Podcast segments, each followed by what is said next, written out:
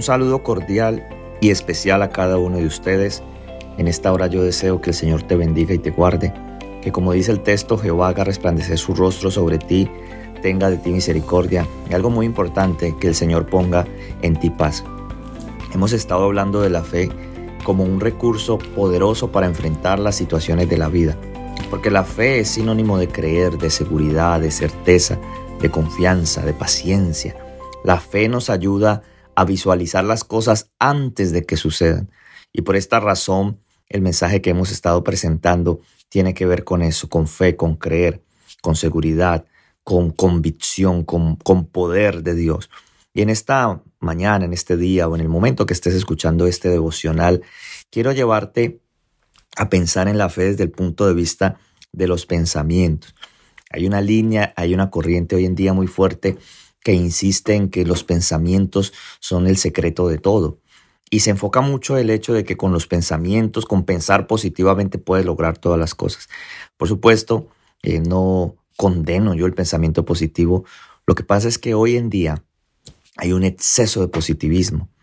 Y ese exceso de positivismo es lo que ha muchas veces invalidado las emociones de todos. Te voy a ilustrar eso de la siguiente manera para que lo entiendas. Una persona manifiesta o expresa que está triste y hay otro que le va a decir, no tienes por qué estar triste, tienes que sonreír todo el tiempo, no te decaigas, echar ganas. Y sí, la motivación, los pensamientos positivos son muy importantes en la vida, pero hemos abordado esta temática desde el punto de vista de validar las emociones. Siempre que hables con alguien, valida sus emociones. Validar nos referimos por, ¿sabes qué? Entiendo que estás pasando por un momento difícil entiendo lo que puedes pasar, sé que es muy complicado eso, o sea, tratar de ser un poco empáticos y luego eh, desde esa empatía poder levantar la persona a través del el positivismo. Eh, lo que quiero decirte también hoy es que los pensamientos sí juegan un papel muy importante en la vida, pues la escritura dice que como piensa el hombre en su corazón, así es él.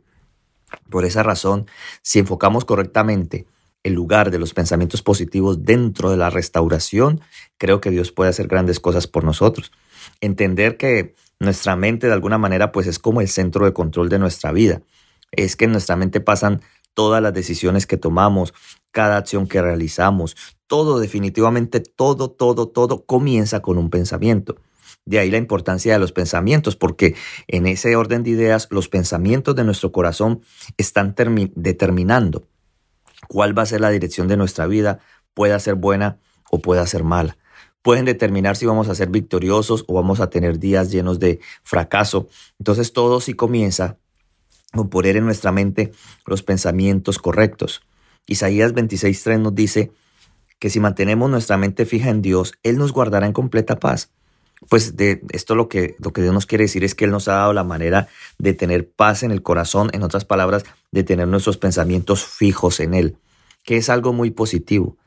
Transportar nuestro pensamiento, y eso le llaman en psicología darle una ruta diferente a las cosas y, terminar de manera diferente. Por ejemplo, si, si hay una situación que siempre me lleva a la ira, ¿cómo tomar otra carretera, otra vía para que esa situación no termine en ira? Si hay pensamientos, estímulos como las redes sociales o ciertas interacciones con personas que me causan tristeza y ansiedad, yo tengo que tratar de mantener sujetos mis pensamientos en Cristo y evitar esas interacciones, evitar esas cosas que nos estén ah, afectando, esas cosas que nos estén impidiendo conectarnos con Dios. Los pensamientos al final entonces juegan un papel muy importante porque nos permitan tener paz, nos permiten tener paz. Y la paz nos habilita para saber en qué realmente está nuestro problema, cómo lo podemos solucionar, hacia dónde podemos avanzar. Ah, siempre es bueno recordar que Dios nos tiene en la palma de su mano y eso también se activa a través de la fe. Siempre es bueno repetirnos cosas como este problema, esta situación no vino para quedarse en mi vida. La escritura dice que muchas son las aflicciones del justo, pero de todas ellas los librará el Señor. Y por eso es que también Pablo también entendiendo como este principio del cual estamos hablando, en Hechos 26, el capítulo 2, él dice, me tengo por dichoso o me considero afortunado, podríamos decirlo de otra manera, de presentar mi defensa legal de la fe cristiana delante del rey Agripa. Pablo eh, es un hombre de Dios porque él confía en que Cristo tiene todo el control de su vida. Tomó ciertas decisiones que le trajeron consecuencias, como apelar al César. Sin embargo, en la vida de los apóstoles podemos ver un principio y es que definitivamente la confianza en Dios es lo mejor que nos puede pasar. Saber que Dios tiene un camino para nosotros. Saber que Dios tiene preparado para nosotros un derrotero por el cual quiere que sigamos. Dios nos ha dado pues a nosotros la manera de tener en completa paz nuestros pensamientos, mantenerlos fijos en Él. El apóstol Pablo tenía una circunstancia difícil, estaba presentando defensa no solo de su convicción, no solo de su fe, estaba presentando la defensa de su vida misma, estaba defendiendo su vida. Y, y eso puede ser una situación que genere mucha ansiedad, que genere mucha preocupación cuando nuestra vida está en peligro. Y cuando hablaba hace un momentito de los estímulos, hay mucha gente que está sufriendo de ansiedad eh, y otras cosas asociadas a, salud mental por el hecho de estar tan enfocados en las noticias, en lo que recibimos todo el día, en el negativismo de la televisión, en el panorama económico. Y eso es lo que nos puede evitar muchas veces tener esa tranquilidad. Esas personas a veces, o nos pasa a todos, podemos no pasar el día pensando tanto en lo que Dios ha hecho en nosotros, nuestras bendiciones, sino que el enfoque se va mucho a los problemas, se va mucho a la dificultad, se va mucho a la preocupación y al final eso es lo que termina manteniendo a la persona desanimado. Eh, no es que necesitemos comenzar a usar los pensamientos para ser feliz, pero el inicio en los pensamientos sí tiene un papel muy importante. Comenzar el día con pensamientos positivos sí es muy importante y de, y de durante todo el día hacer el ejercicio de pensar positivamente pensamientos asociados, aferrados a la fe. Y una frase que tú pudieras repetirte, por ejemplo, mis mejores días van a venir, voy a salir de esto, Dios está conmigo, no estoy solo. Son afirmaciones, no son ni mantras ni, ni, ni algo así como un amuleto, sino que son declaraciones reales que tienen su fundamento en la palabra de Dios. Y esos pensamientos van a ser como semillas de fe que tú estás plantando en tu corazón. Y entonces lo que, has, lo que vas pensando al final terminan convirtiéndose en oraciones. Yo sé que no estamos defendiendo tanto esa, esa, parte como afirma una casi religión que le llaman el secreto, que con tu mente puedes hacer todas las cosas, porque de alguna manera esto ya es muy antropocéntrico, o sea, demasiado énfasis en el hombre y lo que yo puedo hacer.